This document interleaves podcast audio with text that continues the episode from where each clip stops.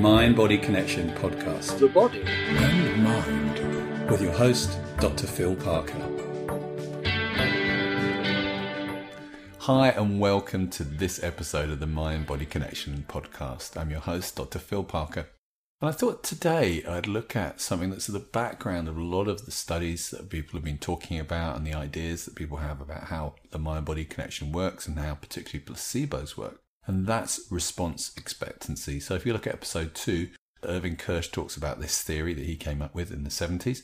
Uh, and uh, response expectancy is this sense that uh, what you anticipate to happen has an effect on your body. So if you think the pill you're going to take is going to make you better, has a strong chance of that happening. If you think it's going to make you worse, that has a strong uh, chance of happening. And another way of thinking about response expectancy that's more familiar is our beliefs, our kind of anticipations and beliefs. So I thought today I'd talk about some work um, by a colleague of mine called uh, Robert Dilts, uh, that's D I L T S, who's done a lot of work on beliefs. And part of his journey about looking at beliefs and how they operate and how we can change them started when he was a young researcher and uh, he was working for these guys who were interested in uh, seeing if you could develop a pill and call it placebo.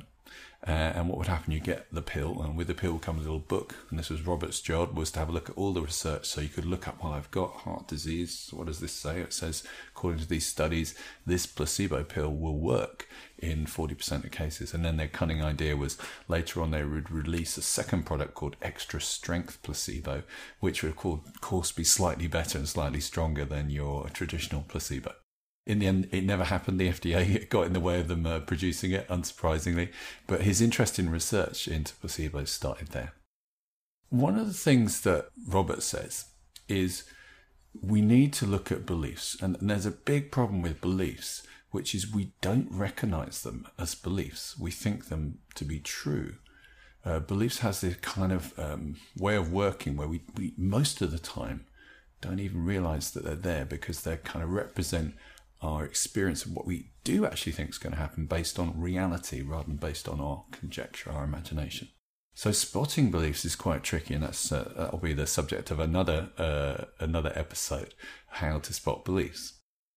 But if you are uh, taking some treatment, surgery, medicine, it's clear from all the research that having our beliefs supporting that is much much more useful than having beliefs that kind of doubt or undermine the effectiveness of any treatment. So, what can we do about beliefs? How can we change them?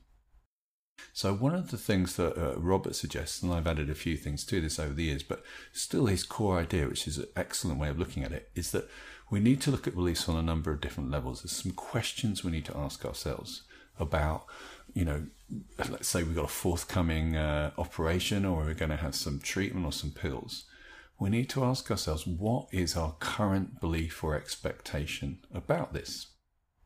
And we also want to ask ourselves what would we like our expectation to be? Because uh, the, the science says our expectations have an effect. So we need to identify what our current one is and what our new one, what the one we'd love to have would be.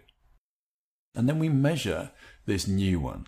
And what we'll see is how much we believe it compared to our old, maybe doubting belief. And this is called a congruence of beliefs. How congruent, how much you completely buy into this new belief, like this treatment is going to work for me, which again, the evidence suggests that's a really important thing for us to buy into.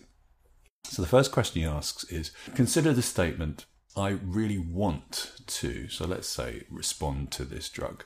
I really want to respond to this drug positively. Now, you'd assume that everybody would go, yeah, but sometimes you find your answer is not 100% yes. And he, he suggests you score this on a scale of, say, uh, 0 to 6, where 6 is yes, I completely believe in this, completely uh, ascribe to this belief, and 0 as I don't. So, I really want to respond positively to this, this pill or this drug. Just notice what the score is. If it's not 6, it's fine, but just notice it because obviously we want to have it as close to 6 as we possibly can. So the first question is about want. The second question is about possibility. It is possible, or I can, respond positively to this drug. So the first is I want, the second is I can, or it's possible. And just again, check in with yourself. Now, you'd assume, of course, it's going to be six, but you may find, because the way the beliefs work, that beliefs are often unconscious and we don't see them or experience them until we question them, that you may find there's a little bit of hesitancy about being able to say six. Just note it down. Next question is slightly similar. It's saying, I am capable. How much do you agree with the statement? I am capable of responding positively to this drug. And what this shows up is our beliefs about our inherent ability to respond. Again, just notice.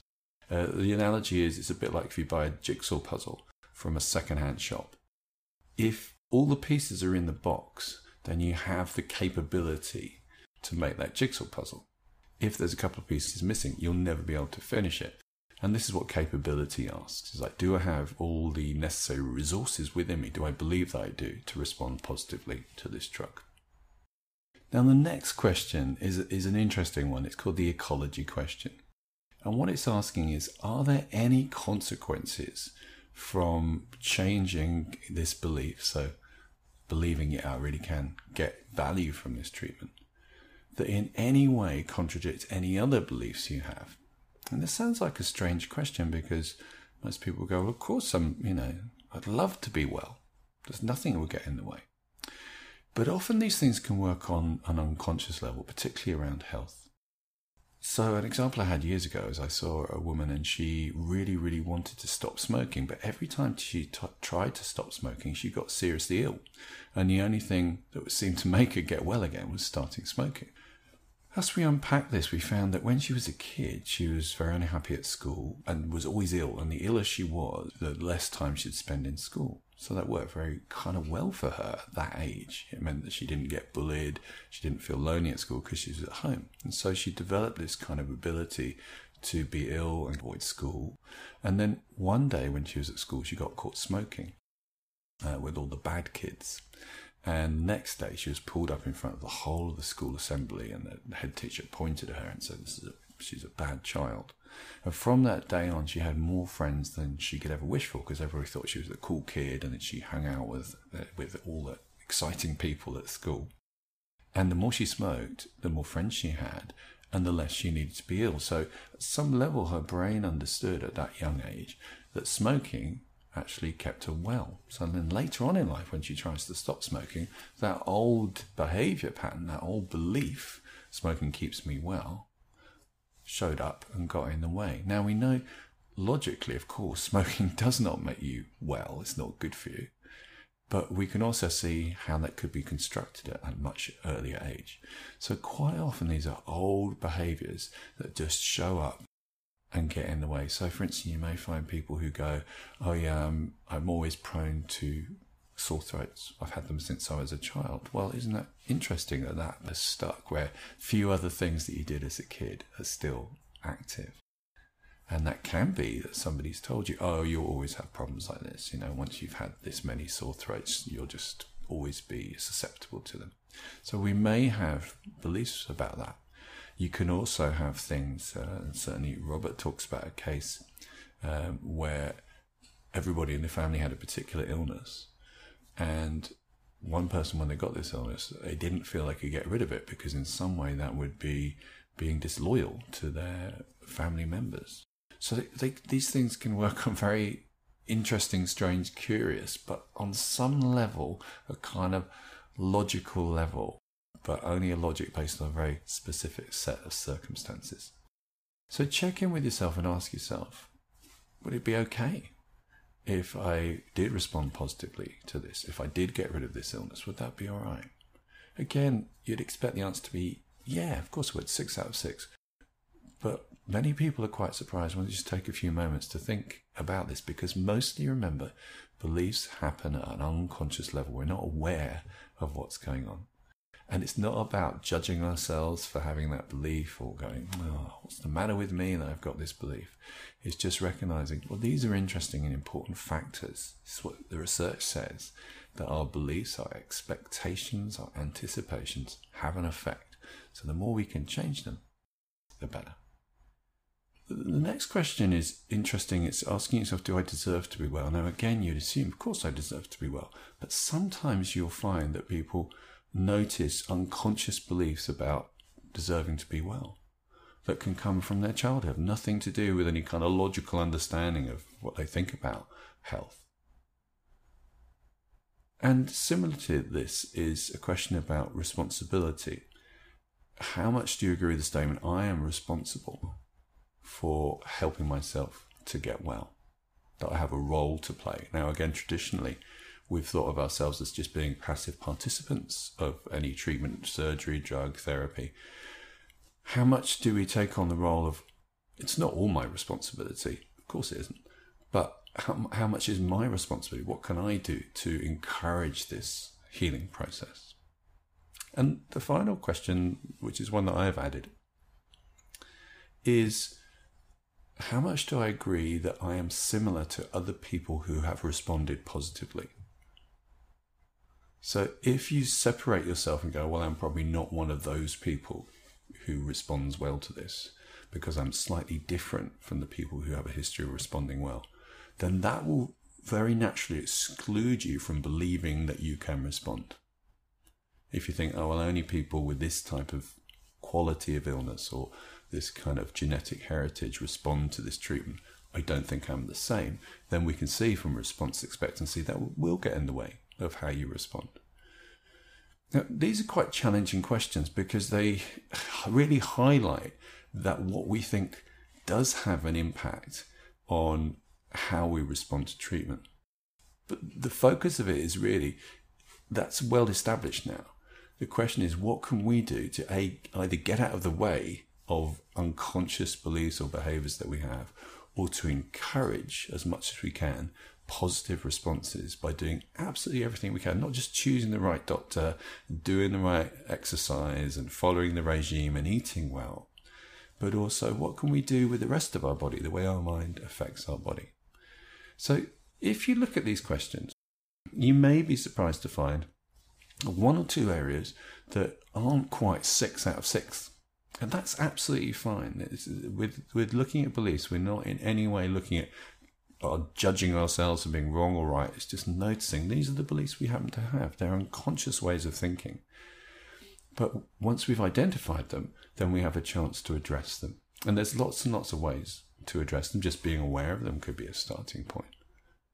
Um, there's plenty of uh, approaches and techniques, uh, which we might go into later on another episode. But for the moment, I'd just like you to recognize we know number one, that our beliefs, our expectancies, our anticipations have an effect on how any treatment, whether it's surgery, drugs, therapy, osteopathy, anything, exercise affects us.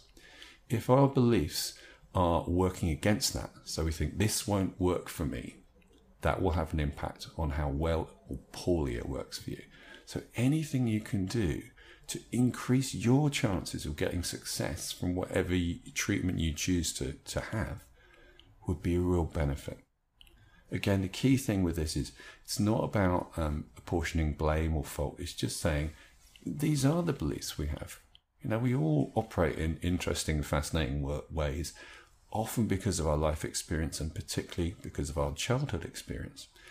We're often trying to run our adult world with learnings that we understood when we were much, much younger, maybe when we were tiny, three, four, five, or maybe we're a teenager. And of course, when we're a teenager, you know, we think we know quite a lot about the world, but it turns out that some of those uh, versions of how reality are is it may not be quite as appropriate later on in life as they are when we're teenagers. So be kind to yourself in this process of inquiry and take it from the position of I'm just interested to know is there anything I am doing, engaging with on an unconscious level that may in any way affect the outcome of this intervention? Because I would love to be part of this intervention and help it move forwards in a positive direction. So if you listen to the rest of the podcast, you'll hear this theme coming up lots and lots of times. They talk about placebo studies, that uh, when you do a placebo study and you deceive someone, so you give it without them knowing, it will often have a strong effect. If they know about it, but they know why placebos can work, they have a rationale for it, this will have an effect, a positive effect. That we know placebos can cause negative effects. So people can get side effects from drugs that have no treatment. These are real physiological changes, but being caused by our unconscious and often unaware beliefs. So, unpacking that may be challenging to some extent, but it could be a really, really important part of you getting the absolute best from whatever treatment, whatever avenue you're approaching to change your health. I hope you found that useful. If you want to learn more, come and find us at philparker.org forward slash yes, and you'll be able to get hold of the uh, show notes, which will have a list of these questions to help you if you want to look at that. Uh, take care of yourselves. See you soon. The Mind Body Connection podcast. The body and mind. I hope you enjoyed this episode. Please do subscribe to us on iTunes, like it, review it, and share it. The more people know about this, the better. And don't forget to join our podcast mailing list by going to philparker.org forward slash yes, and you'll get extra stuff, bonus material, and program notes. See you there.